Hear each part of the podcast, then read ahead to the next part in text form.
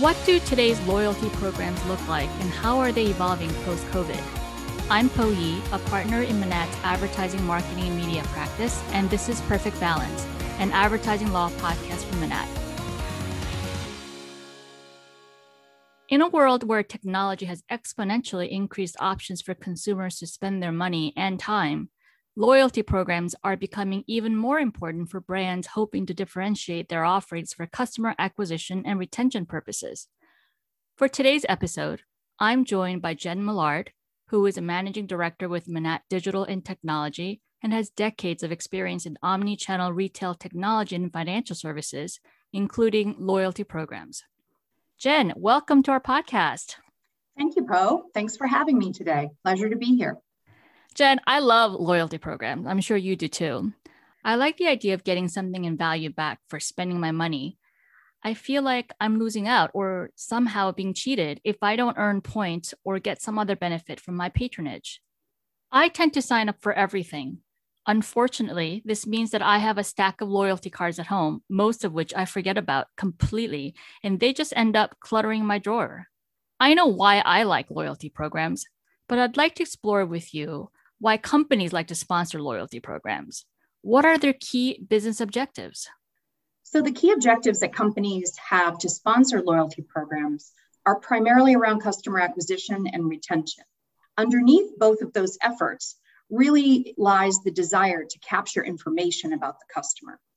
So, while you as the consumer sign up for rewards or reward values as you're participating in those loyalty programs, underneath those programs at the foundation, they are really around insights and data around your behavior with that retailer. So they will stand up a loyalty program to encourage that customer to continue to share their data. They will then continue to aggregate the data across all their consumers and then take the trend behavior off that data. So it may inform new product line extensions, it may inform pricing, and it may inform retention practices, encouraging you to spend more than you normally would at their locations. It's interesting because as a consumer, I'm not really thinking about data. I'm thinking about what I can get back for spending money.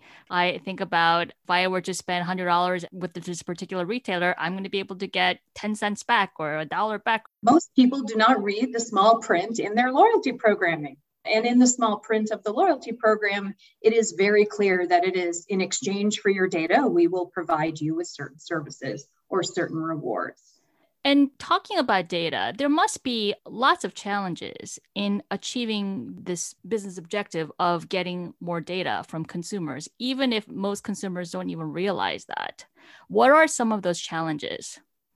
Well, certainly in the current climate where you have states that are really being aggressive around consumer privacy, you have some challenges just in how loyalty programs can operate and what is considered personally identifiable information. So I don't believe that customers often understand that they are really trading their data and their behavior insights in exchange for that reward. And there are states like Virginia and California that have taken more aggressive actions than at the federal level to enhance the protections around consumer privacy. Loyalty programs are struggling with that currently and typically build their programs to meet the strictest state requirement. The retailers that run the programs have to be very, very close to the changing landscape of the law and are often relying on their vendors and their legal professionals to help keep them in the right. It's interesting that you are talking a lot about data, but with data, I think about personalization the ability for loyalty program sponsors to personalize the experience, the rewards, so that I do want to spend money with a particular retailer. I do want to accumulate points and I do want to redeem those points for rewards. And I imagine the data plays a big part in that. It is impossible to do personalization without data. So, personalization is a key focus right now across financial services, across retail, across advertising, and across loyalty. Loyalty data often informs personalization efforts by all of those groups. So, personalization is really a byproduct of the data and the knowledge that they garner across the cohorts of customers that they have. For example, if you do not eat Indian food in your family, by your credit card history. There are reasons to not serve you an offer for Indian food. You don't appear to be a promiscuous shopper. You don't eat at multiple types of restaurants. Perhaps you only eat Italian food. A personalized offer for you may be, in fact, just Italian oriented food and not other cuisines. So, the more granular the data, the more personalized you can actually make the offer and engage the customer with what's appropriate for them. So, we talked a lot about data, but I'd like to pivot and talk a little bit about the cost of starting a loyalty program as well as operating one. Sure. So, traditionally, loyalty programs were very expensive to launch. They typically required a points currency, a tiered mechanism, and a burn mechanism. You obviously needed to be able to redeem your points against some other type of value. As we have become more digitally capable and candidly accelerated by COVID, and I would say the democratization of point of sale systems, most entry level point of sale systems today contain a self contained loyalty program. So, in many cases, a small or medium sized restaurant, for example, likely runs on Square or Toast or those types of point of sale platforms. They typically have a very light loyalty application applied inside those actual platforms. So, they're included in the monthly costs of those platforms. Those take a lot of the operational burden where you'd have to pay a third party. You're already paying for that in the platform itself. And they're typically very light programs.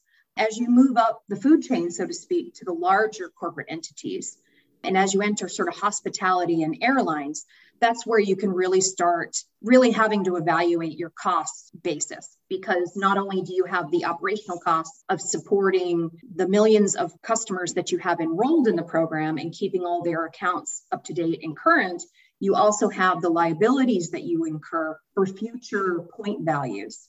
And those liabilities sit on your balance sheet as a current open liability. So, a lot of the larger corporate entities that run rewards programs during COVID have actually been pinched because no one was able to travel. Nobody was booking hotel rooms with points, nobody was booking airline tickets with points. So, those points have been staying on their balance sheets and no one has been burning them. So, that's sort of an additional cost. So the big effort that I see right now in larger entities is actually how do you increase burn for consumers? How do you get consumers to start spending their point banks again and encouraging them to do more leisure travel with their points bank? So you're seeing a shift from a focus on businesses that had supported business travel. You're now seeing a shift into leisure and leisure travel for families. I think the best example of that is actually the most recent Marriott Bonvoy program that they have just extended for the summer. It's completely focused on family travel, which is a very unique position for them. They are part of the old Starwood group, which was solely focused on business travel in years prior. I have been getting a lot of those emails from Bonvoy recently. It's very interesting how you're talking about the liability management. How do you manage a liability on your books? To me, it sounds like the solution is to have more appealing reward options. The more options you have, the more reasons to spend or burn. So I think you have two dynamics. You have a demographic dynamic where digitally native consumers, Gen Y, Gen Z, pick your gen, candidly aren't going to save points. Like their behavior is not accruing points for some future reward. It is typically instant gratification driven. And you see a lot of the programs being created for those digitally native demographics to focus on instant cashback or instant rewards or instant rewards focused on experiences. They're less about saving up for a big experience. They're more about what's in it for me today. The traditional programs that carry most of the burden on the balance sheet, you summed it up in give me better options to burn my currency or lower the redemption value so that I can get more for my value. You're starting to see some changes in the landscape with open banking and API driven services where you may get an offer on Chase to burn all your American Airlines miles. So you're starting to see coalitions of groups that are participating in an API economy that are allowing the redemption of points in everyday spend ways where customers can choose to find their values. Well, that is really interesting loyalty programs have been evolving for some time now, especially with new technologies that make it easier for program sponsors to create a more personalized and simpler user experience and manage the programs more efficiently. And we just talked about how personalization is so important, especially to entice customers to burn the accumulated points. I'm intrigued by two relatively new concepts or platforms that have been gaining momentum recently fractional shares and loyalty cryptocurrency or the use of digital loyalty wallets. How do these new concepts or platforms work? And how can they address some of the challenges that we just discussed, especially the burn issue? It's always about the burn for sure. Um, well, let's start on the crypto side because I think that's the newest type of reward. Obviously, there's a lot of activity in financial services and in loyalty using blockchain as the back end to record and permanently record values that are earned and then values that are burned. So think of it as a ledger transaction, blockchain. A crypto reward is nothing more than changing a point value to a formulaic value that provides a fractional share of a cryptocurrency or a full share of a cryptocurrency, all based on the peg of the US dollar typically. So they may be new constructs in terms of how you earn. It's a different type of currency, but the ledgers essentially work the same. So in the crypto example, there's a couple recent credit cards that have now been issued that provide a reward balance instead of in cash. You can choose to take that in a cryptocurrency balance. And it would sit in your wallet and you could accumulate it just like cash. And you could redeem it towards anything where Bitcoin is accepted. The other fractional shares, there's actually a couple competitors in that space. It tends to focus more on retention, actually, than new customer acquisition. And I think probably the most noted program is actually with Home Depot and a company called Bumped. So Bumped creates, it's a little more sophisticated than the crypto reward because that's just a standard wallet. But to reward somebody with a fractional share, they actually have to have a brokerage account. And so the entity that's supplying the back end for that technology has to open a brokerage account for each of your consumers that's in your loyalty program.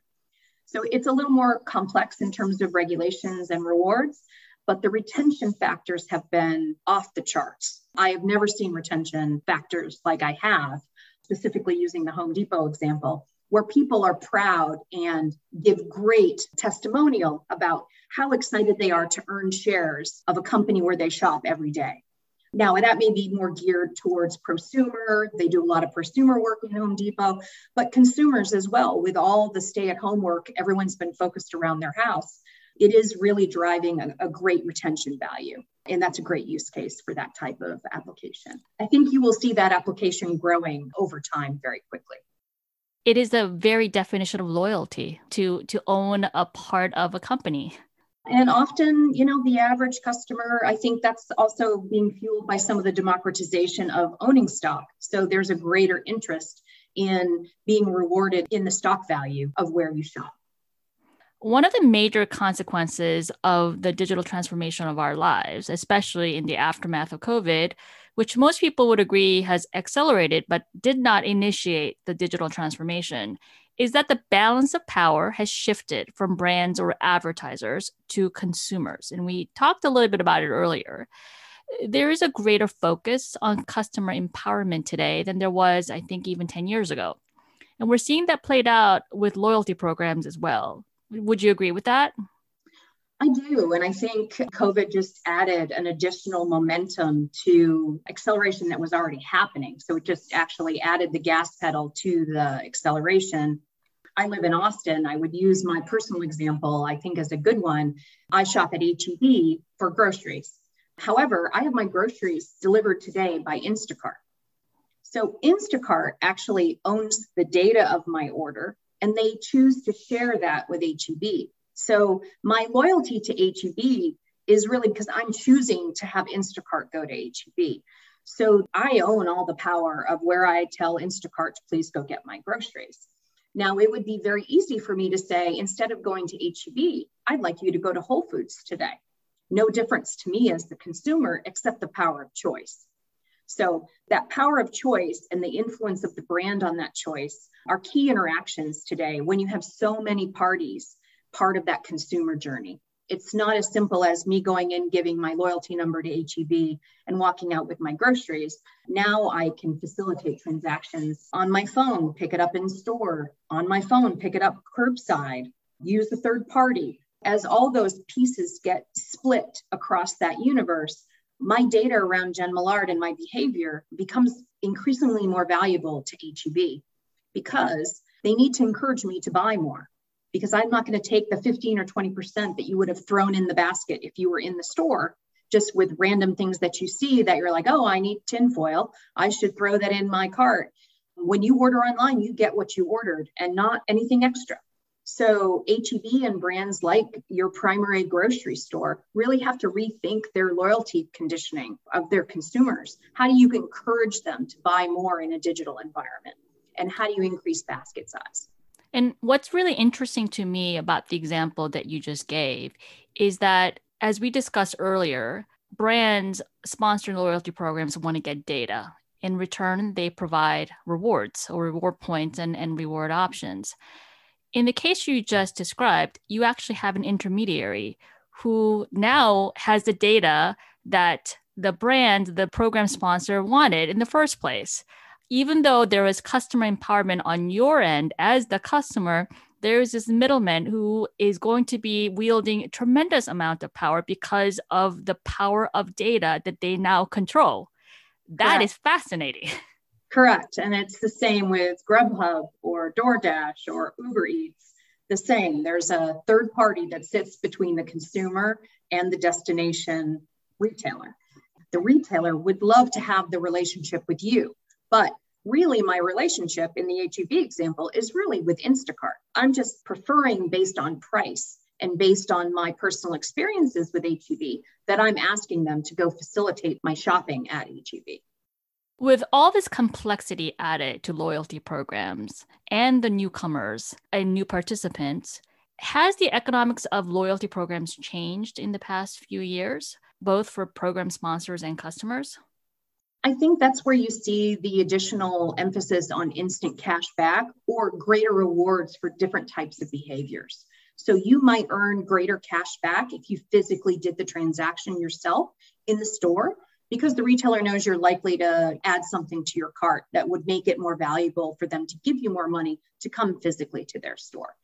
If you are a traditional online shopper and you do a mixed kind of relationship with a retailer, I think that's where retailers are struggling is should I reward the same type of behavior in a digital environment with the same currency or currency amounts as I do for an in-store visit? Because an in-store visit is so much more valuable Therefore, retailers are really being pressed to really evaluate different rewards models for different engagement types.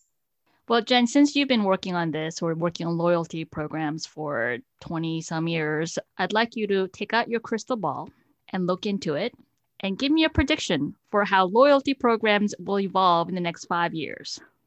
Well, I think um, one of the things we didn't talk about was the growth of paid programs, where you may have a premium tier with a paid tier. I see that reward construct starting to show up in grocery and start to show up in drug, where you have a cadence of shopping, where you want to encourage somebody on a specific cadence. So in a drugstore, it's likely around your pharmacy renewals. Roughly, you go to a drugstore once a month to pick up a script.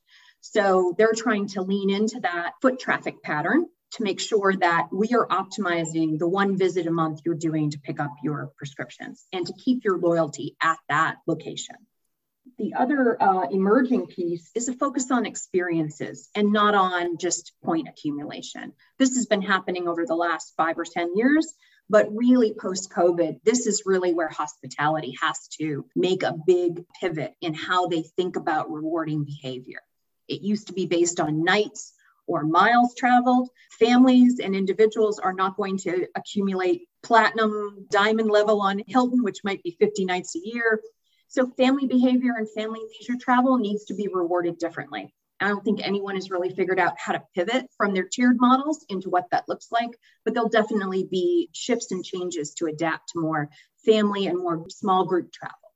What about auctions? Do you see points being used? I mean, this would be an easy way to burn, right? Auctions for NFTs or other things like that. Do you see that happening as well? I think that's where the API economy really shows. So if everything is pegged to a US dollar ledger, essentially, a currency is a currency. I see no reason why you couldn't earn those points somewhere and burn them against another digital type of currency. Well, this is really fascinating, and there's so much more to talk about loyalty programs. And I hope you will come back to provide your views as we further explore some of the issues that we discussed today. So, before we end this episode, I'd like to ask you to provide a couple of practice tips for companies that are contemplating launching a new loyalty program or refreshing an existing one. I think the first tip is to really understand who your customer is. So if you have an existing program, COVID really destroyed all algorithms around customer relationship management databases. They all need to reinforce and update what that behavior patterns look like. So they're all relatively starting at zero today. So know your customer is really the first piece and understand what motivates your customer if your average customer is under the age of 30, it is likely not a point value accumulation that's going to motivate them to come to your location. However, if you provide instant gratification in some way or some additional services, those demographics are likely to participate in those types of rewards. Pooling of rewards, for example, in terms of trends, the ability for friends to pool rewards and share and make a great experience you're starting to see some airlines actually allow that. JetBlue, for example, allows the pooling, a family pool of your points. I think that's also an emerging trend where multiple people may want to pool points to pay for an Airbnb, for example, to go on a vacation together. So I think you're going to start to see more sharing and more abilities to combine and use rewards for more experience based engagements. Jen, I really can't thank you enough for these insights. And thanks to our listeners for joining us once again on Perfect Balance, an advertising law podcast from Manatt. As we discussed in today's episode, loyalty programs are evolving and the landscape has transformed even further due to COVID.